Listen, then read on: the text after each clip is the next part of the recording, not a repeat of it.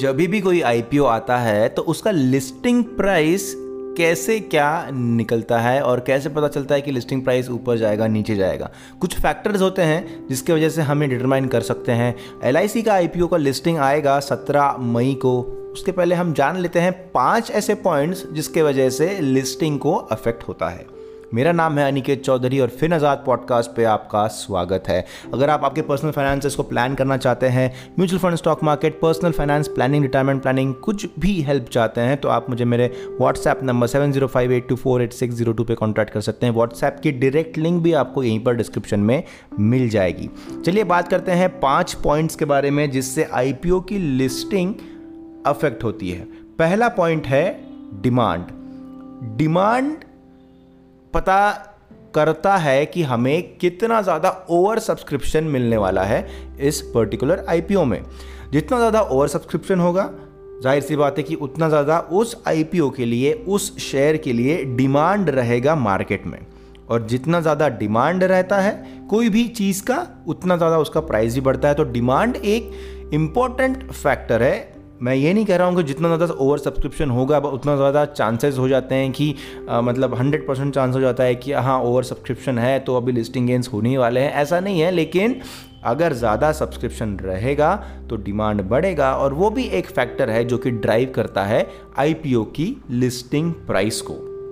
क्योंकि ऐसे अगर डिमांड ज़्यादा है तो बहुत सारे लोग रह जाएँगे जिनको वो आई अलॉट नहीं होगा और उतना ज़्यादा वो बाद में ट्रेड भी होगा राइट दूसरा पॉइंट है growth prospects of the company अब आईपीओ जब कोई भी कंपनी लेकर के आती है तो उसका एक पर्पज़ होता है, एक मोटिव होता है। कोई कंपनी चाहती है कि वो एक्सपेंशन करें ग्रोथ ओरिएंटेड उनके कुछ प्लान्स होते हैं, इसलिए वो मार्केट से पैसा चाहते हैं। लेकिन कुछ कंपनीज़ होती हैं जो कि पुराना डेट जो है, पुराना कुछ लोन जो है, या ऑपरेशनल कॉस्ट जो है, इन सब चीज़ों को ध्यान में रखते हुए आईपीओ लेकर के आती है। तो हम तो एक ऐसे आईपीओ में ही इन्वेस्ट करना चाहेंगे जो कि ग्रोथ ओरिएंटेड जिसका विजन हो ये ना हो कि हमसे पैसे लेके बस अपना खुद का ही डेट वो भरते रहे।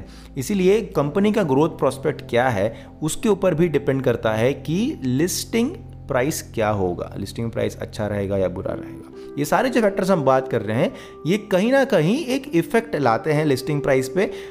अगर ग्रोथ ओरिएंटेड है तो लिस्टिंग प्राइस बहुत ऊपर रहेगा, या अगर सिर्फ़ डेट पे करने के लिए आईपीओ आ रहा है तो लिस्टिंग प्राइस बहुत कम रहेगा। ऐसा कुछ कट एंड राइट और 100 परसेंट वाला फॉर्मूला जो है, ऐसा नहीं होता है।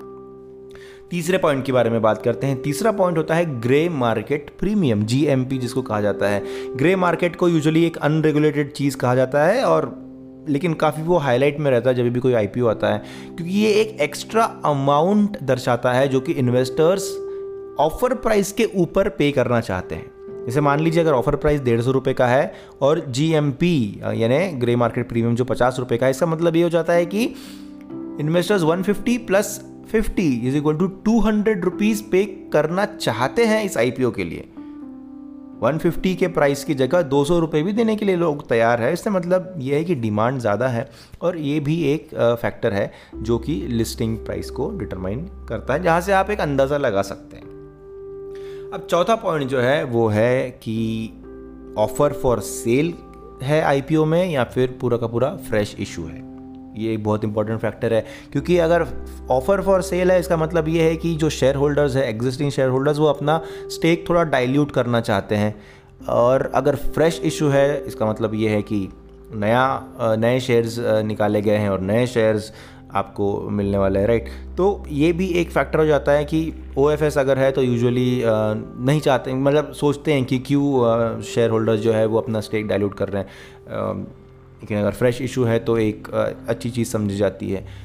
कुछ हद तक राइट तो ऐसा नहीं है फिर से कि ओएफएस अगर है तो लिस्टिंग प्राइस कम रहेगा फ्रेश इशू है तो बहुत अच्छा रहेगा। लेकिन ये सारे फैक्टर्स कंट्रीब्यूट करते हैं सेंटिमेंट्स के लिए। सेंटिमेंट्स और साइकोलॉजीज़ का गेम है राइट यहीं से अपना फिफ्थ पॉइंट भी डिसाइड होता है, जो कि है मार्केट सेंटिमेंट्स मार्केट सेंटिमेंट बहुत बड़ा रोल प्ले करता है किसी भी आईपीओ की लिस्टिंग प्राइस पे। आईपीओ जिस समय आ रहा है, उस समय का मार्केट का हाल क्या है, वो भी मायने रखता है। जिस, जिसको मार्केट सेंटिमेंट्स कहा जाता है ऑब्वियसली तो जैसे करंटली जैसे मैं ये पॉडकास्ट रिकॉर्ड कर रहा हूँ तो मार्केट सेंटिमेंट थोड़ा सा डरा हुआ सा है। पिछले एक हफ़्ते से मार्केट नीचे जा रहा है। आर ने रेट हाइक कर दिया है बैंक ऑफ़ इंग्लैंड ने रेट हाइक कर दिया है फेड फेडरल रिज़र्व अमेरिका का फेडरल रिज़र्व जो है उन्होंने तो पहले ही कह दिया है और उन्होंने एक्चुअली जितना कहा था उससे ज़्यादा रेट हाइक्स किए हैं। तो वर्ल्ड वाइड रेट हाइक्स हो रहे हैं। थोड़ा सा एक माहौल बन रहा है रिसेशन टाइप का ऐसा आप समझ सकते हैं क्योंकि ग्रोथ को कम किया जाएगा। रेट हाइक करना यानी पैसा कम कर देना मार्केट में और उसके वजह से ग्रोथ भी कम हो जाती है।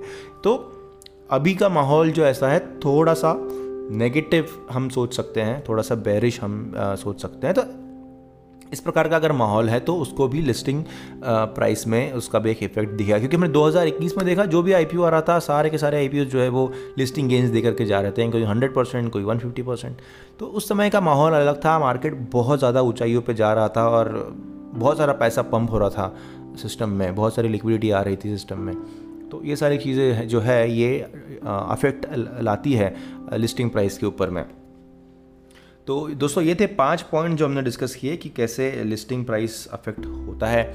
अगर आपको वैल्यूबल लगा होगा तो लाइक से सब्सक्राइब कमेंट ज़रूर कीजिए। साथ ही में जैसे मैंने कहा personal finance retirement planning children education ये सारी चीज़ों को प्लान कर लिए आप कर सकते हैं। Seven zero five eight two four eight six zero two मेरा व्हाट्सएप का नंबर है। व्हाट्सएप की लिंक आपको यहीं डिस्क्रिप्शन में मिल जाएगी।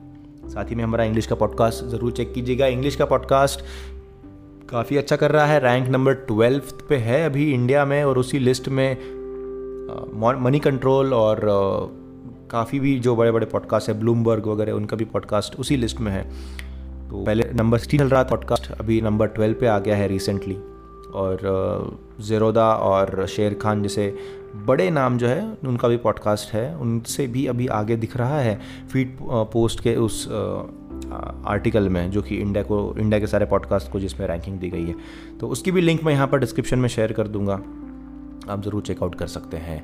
बहुत बहुत शुक्रिया दोस्तों, हमारा यूट्यूब चैनल भी चेक कीजिए, वहाँ पर भी हम इंटरेस्टिंग कंटेंट डालते आ रहे हैं। और इंस्टाग्राम पे नया नया अकाउंट बनाया है, उसके भी लिंक मैं कुछ दिनों में शेयर कर दूँगा आपको डिस्क्रिप्शन में, आप उसको भी फॉलो कर सकते हैं। बहुत बहुत शुक्रिया दोस्तों, आखिर तक सुनने के लिए आपका कीमती समय देने के लिए और मैं जल्द मिलूँगा आपसे। Thank you